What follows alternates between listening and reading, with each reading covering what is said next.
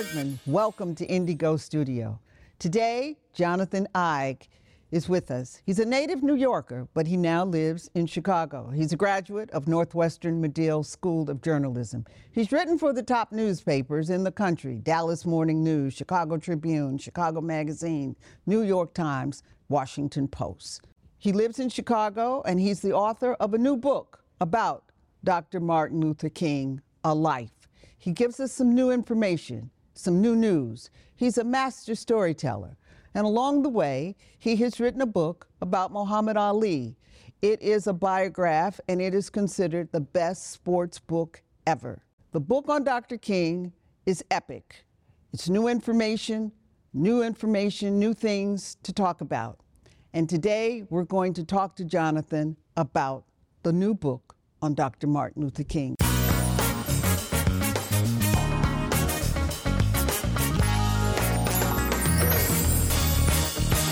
Welcome and thank you for being with us. Thank you, Hermene. So tell me how the book came about. What was your inspiration for a new book on Dr. King after 55 years of his death? Yeah, you know, I was interviewing um, a lot of people from my Muhammad Ali book Mm-hmm. who happen to also know Dr. King. People like Dick Gregory and Harry Belafonte and Andrew Young and Reverend Jackson here in Chicago. And as I was talking to them, I realized that there's a limited window of opportunity, really, to interview people who knew Martin Luther King really well, knew him personally, knew him intimately. Worked with him. Worked with him, um, traveled with him. Friends of his from childhood even were still around, schoolmates.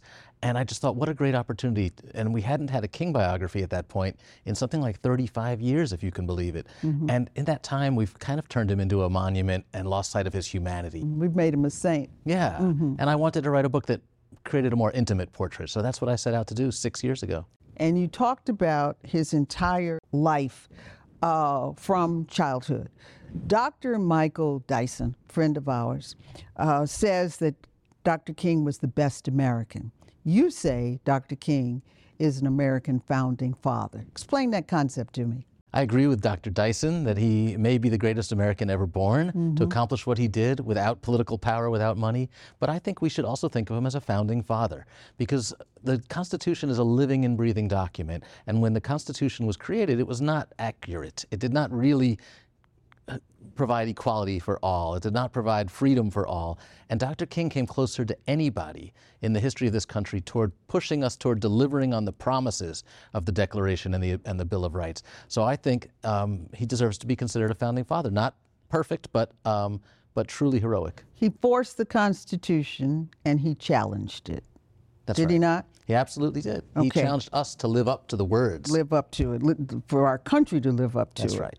uh, in spite of the racism, in spite of all of the problems we have, this is the document that we live by. That's right. And King's genius was that he said it was the black people of America who were going to help fulfill the promise of American democracy. The people who've been treated the worst are going to show us the way. And indeed, he was right. He was. Uh, a short career, 13 years, but got a lot in.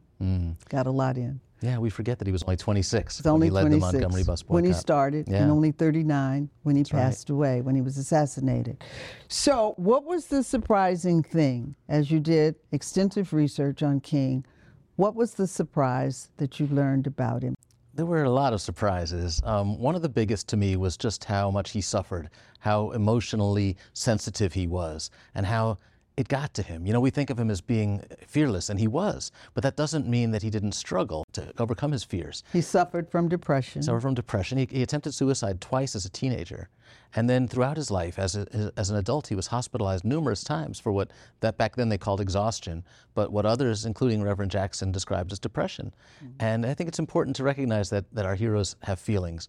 The other really important discovery that shocked me was just how aggressive the FBI was in trying to destroy him. And that played into his, to his struggles emotionally. Why did Hoover, J. Edgar Hoover, who was uh, director of the FBI, why did he hate King so much? He hated King. Yes, he did. Why did was it hate or was it fear or was it both? It's both.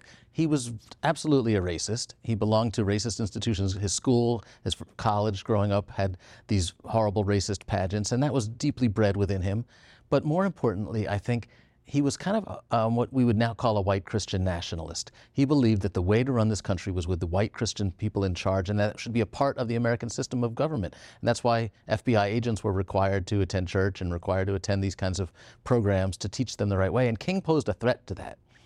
King posed a threat to the establishment, to the power structure as it existed. And that's what scared J. Edgar Hoover. He did not want to share power. And he saw that if King and, could unite the community, if he could rally white Americans too to get behind his movement, that it might actually shake up this country's power structure. Might change it. Yeah. Might change, as he did. Yes, he as did. he really did. So it was a, in one sense, it was really a legitimate fear because he could see what King was changing the structure of the American system. You could make an argument that J. Edgar Hoover was right, Mm-hmm. that he knew what was coming. King was thrust into leadership, almost modeled into leadership. Graduated from high school, 15 years old. He was in college, Morehouse. Uh, his father was a minister and was preparing him really to take over Ebenezer. Talk about how that, how he was really groomed, if you will, for leadership. It's a fascinating moment in history, and Daddy King and, and Mama King, as, as everyone called them, deserve a lot of the credit because they were advocates. They were civil rights activists before people called them that, but they were fighting for change. And Martin Luther King Jr. grows up in this environment where he sees that everybody has a responsibility to push for that change. That's the message he gets at Morehouse. That's the message he gets in church. That's the message he gets when he goes to seminary. That it's not just about praying to God, it's about forging change in the community and using religion as a tool to forge change. So it's part of his upbringing. It's there, it's baked in from a very early age, and he really embraces that. Yeah. He was he was really groomed for leadership. However, he didn't want to be at his father's church. So he goes to another church, to a new church. Fresh start for him. Uh, talk about that. His, his father did not want him to go to Dexter Avenue Baptist right. Church in Montgomery. He said it was too hoity-toity, and you know, Daddy King was a was a working man. You know, grew up on a farm, and he didn't think that a silk stocking church was right for his son. But Martin Luther King Jr. Um, often stood up to his father and, and did his own thing, and he just happened to find himself in the perfect place at the perfect time. Uh, when the Montgomery bus boycott began, uh, he was new in town. He hadn't made any enemies yet, so they asked him to be the official leader, to be the spokesman for the movement. He was the young minister. He was the young minister, and he had a reputation for being a pretty good speaker. You know, pretty good. Jonathan Eig is with us today, and we'll be right back with more on Dr. Martin Luther King Jr. We all know the awesome power of the sun.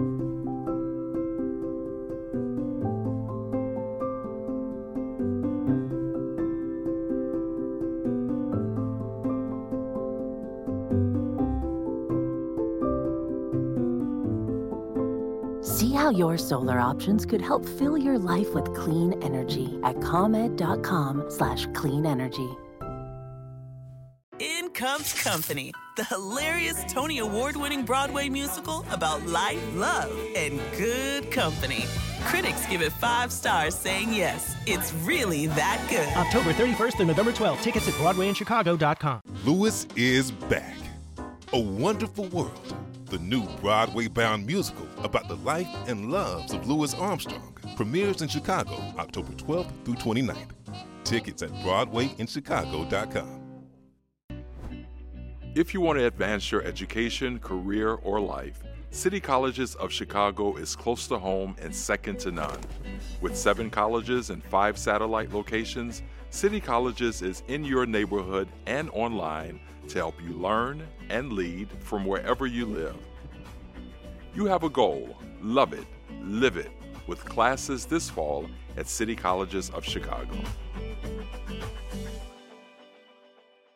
We are business leaders, community activists, healthcare providers, leaders, scientists, educators, athletes, media professionals, artists. We are Govs Think.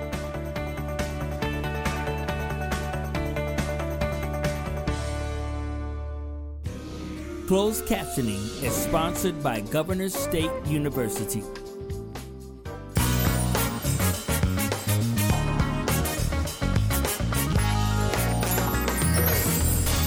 King ended segregation in America. That's really the hallmark.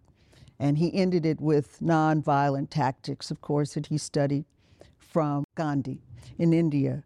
His philosophy was, and this is a quote, that a Negro would wear white Southerners down with the ability to suffer.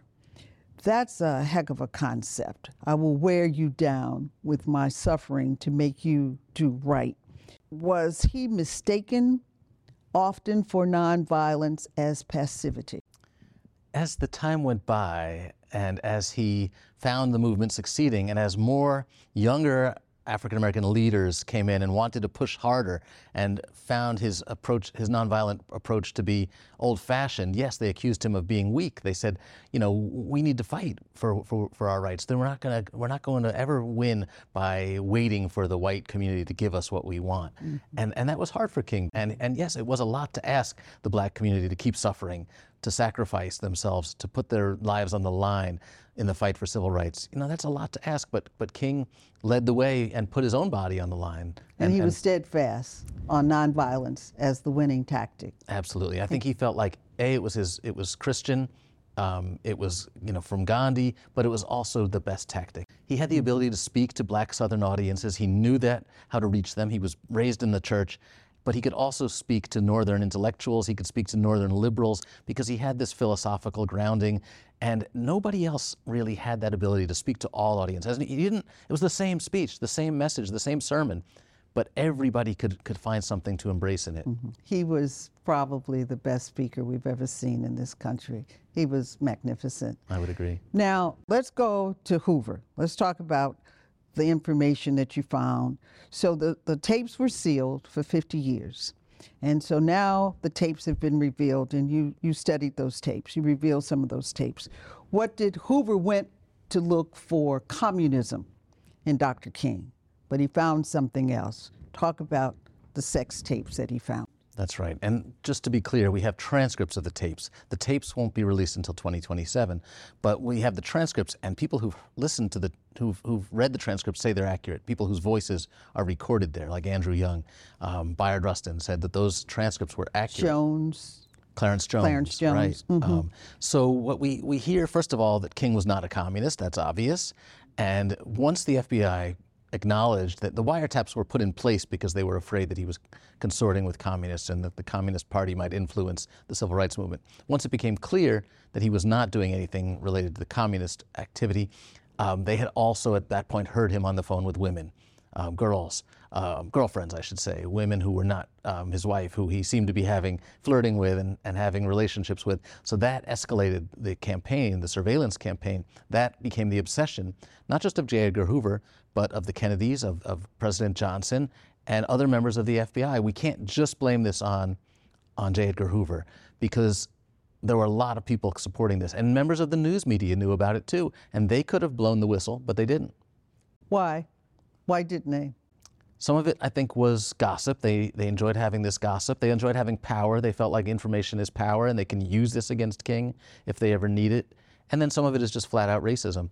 With this information, talk about the wiretappings. The wiretappings were done in the hotel rooms. Mm-hmm. Wiretappings were done at his home. Right. Uh, so he was really under attack with the wiretappings. They were trying to use him for manipulation, for control, and King never acknowledged it. No, he knew what was going on. He knew, but he never publicly acknowledged it. No and it did not prevent him from doing what the work that he was really trying to do. That's right. Imagine waking up every morning knowing this could be the day that some newspaper decides to print the story that they've been leaked by the FBI. Imagine every day this is the day that you know J. Edgar Hoover goes public with with this stuff. He had to he had to live with that cloud hanging over his head all the time. How do you think in history how does this settle with who King was? King was sexually active, uh, cheated on his wife. How does this settle? The irony of it to me is that having these tapes and having these F- the FBI surveillance actually makes him greater, in my view, mm. because what we hear on the phone, what we listen when we read these transcripts, is a man who's wrestling with with doubt, with with with weakness, right? He's, he says, people aren't listening to me anymore. I'm worried about all this bad press I'm getting. I'm, I'm, you know, I'm depressed. I need a vacation. And yet, he never gives up. In fact, he only doubles down on his beliefs. He says, and you can hear his advisors saying, don't go to Chicago. Nothing good can come from this. Stick to Montgomery, stick to Birmingham, stick to the places where you know what to do, where the, where the enemy is clear. In Chicago, you know, you're going to run into forces you cannot really appreciate. And he says, I have to go to Chicago because it's the right thing to do because the segregation, the, the discrimination is just as bad there as it is in the South, and I need to go and call it out. Same thing happens with Vietnam. His advisors are saying, You're going to shoot yourself in the foot talking about Vietnam. You're going to lose your influence. And he says, I have to do it because that's the right thing to do. So that's where I see the philosophy of King coming greater than the theology of King, is that he did come to Chicago. He came to Chicago to eradicate the segregation that perhaps we didn't even know. We'll be right back with more on Dr. Martin Luther King Jr.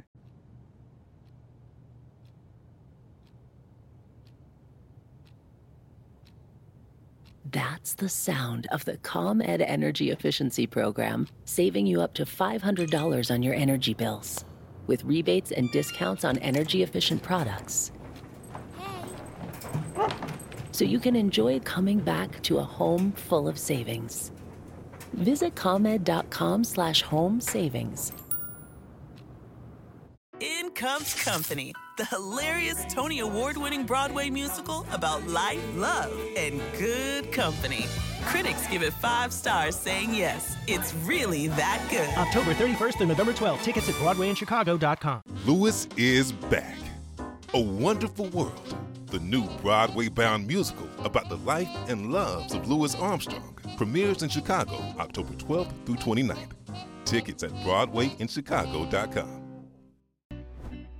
If you want to advance your education, career, or life, City Colleges of Chicago is close to home and second to none. With seven colleges and five satellite locations, City Colleges is in your neighborhood and online to help you learn and lead from wherever you live. You have a goal, love it, live it, with classes this fall at City Colleges of Chicago.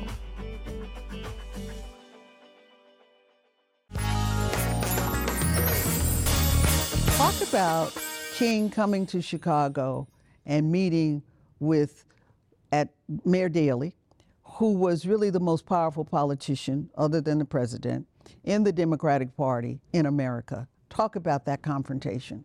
It's an incredible moment in American history and Chicago history too, because it was a moment of opportunity where King comes dealing fair and square with the mayor and says, I'm coming, here's what I'm doing, here are the things that I hope to accomplish here. I want to put an end to segregated housing, I want to put an end to slum conditions in these neighborhoods, I want to see the schools um, integrated, um, and, and here's how we're going to do it. And here's a concrete set of policies that will change the city of Chicago and could have changed cities all over the country. And King gets, of course, snubbed, increases the protest, increases the pressure, and is treated miserably here. You know, he's he's hit in the head with a brick.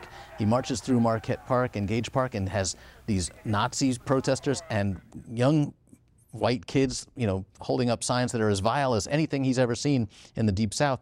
And yet he keeps continues and he presents Chicago one more time with an opportunity to make reforms. And the mayor says, yes, we're going to do this. And then as soon as King leaves town, he ignores all of those things. He considered the Marquette Park uh, uh, march the worst that he'd ever seen. During these marches, King and other demonstrators were struck by bricks and bottles. I've been in many demonstrations all across the South, but I can say that I have never seen, even in Mississippi and Alabama, mobs as hostile and as hate-filled as I've seen in Chicago. That's right. Andy Young's car was burned up at the Marquette Park. But we, we got a we got a light out of that. We got Father Michael Pfleger. He was in that. That's right. He was there, and he came from that. Those were some turbulent years in Chicago. There were six aldermen, six black aldermen, who said, "King, go home." Uh, Daley had a firm grip on the churches, black churches in Chicago. He told the ministers not to let King in.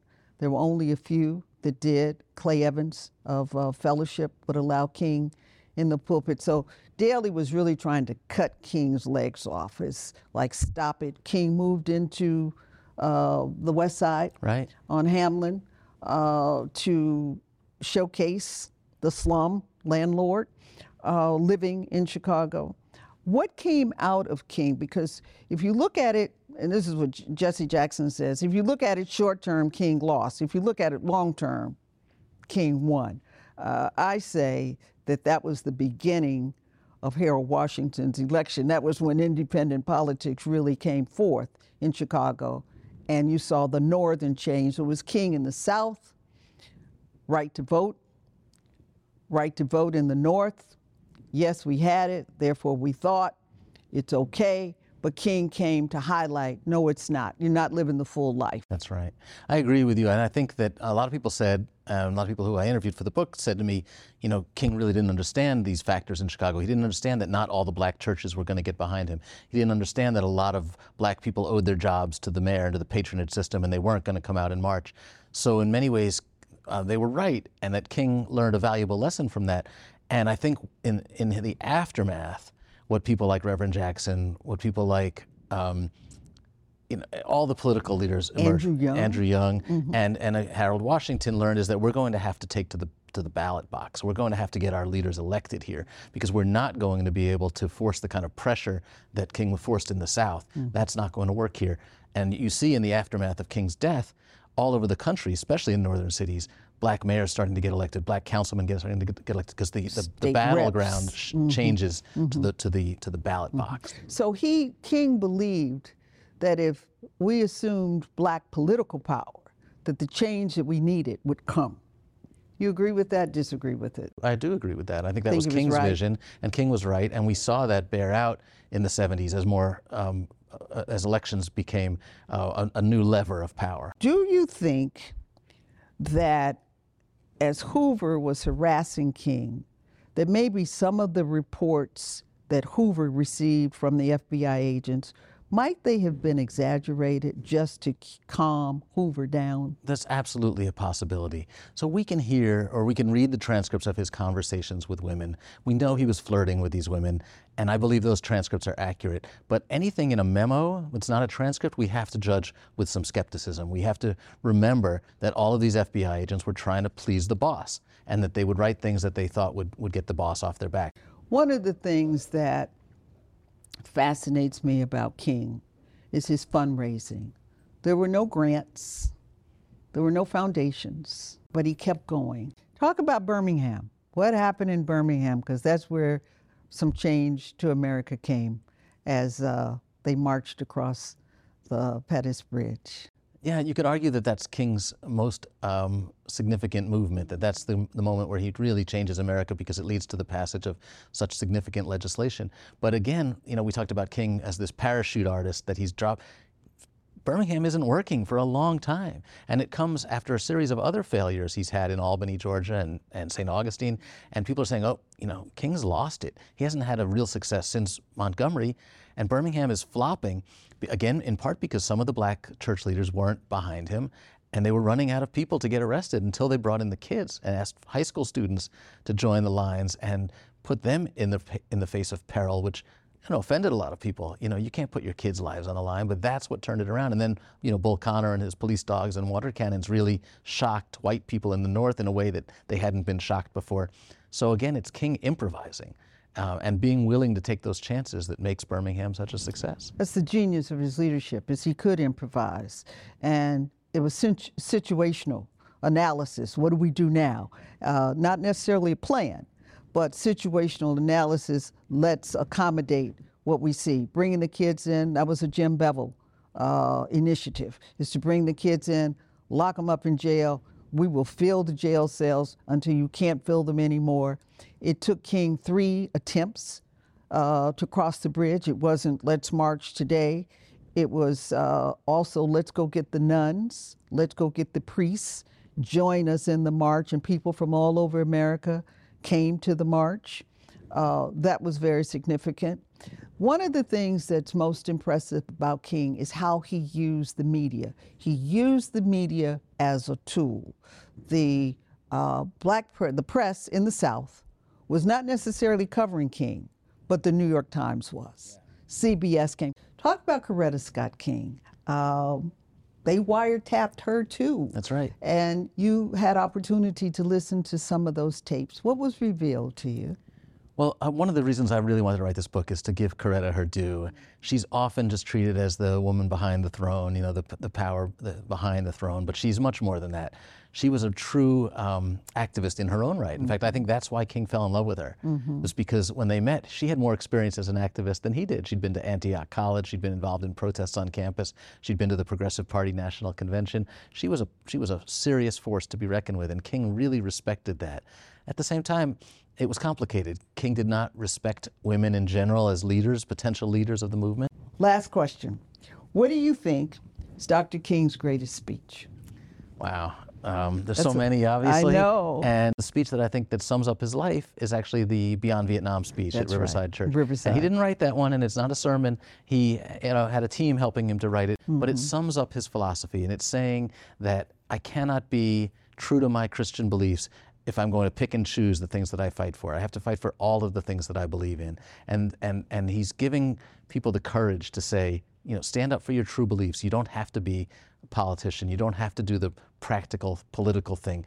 You can fight for what you truly believe. And that's a message that I think, you know, really gives me goosebumps. Really, if you really want to know the King philosophy, it is the Riverside speech that you must listen to. I think one of the critical things to know, to remember, to recall as we assess Dr. King is the changes that he brought about was private citizen Martin Luther King, not elected Martin Luther King. Yeah, and it's so much more extraordinary yes. to think about how much he accomplished without political power, without money, without weapons, you know, with peace and love and the Bible and with boots on the ground. It's extraordinary. One man can make a difference. Absolutely. Thank you. Thanks Thank you for, for being with us. Thank you for a great interview. And uh, you should read about Dr. King in a masterful storytelling way in Jonathan's book. Thanks for being with us today. I'm tired of marching. Tired of marching for something that should have been mine at birth. I don't mind saying to you tonight. I don't mind saying to you tonight that I'm tired of the tension surrounding our day. I don't mind saying to you tonight that I'm tired of living every day under the threat of death. I have no martyr complex. I want to live as long as anybody in this building tonight. And sometimes I begin to doubt whether I'm going to make it through. I must confess I'm tired.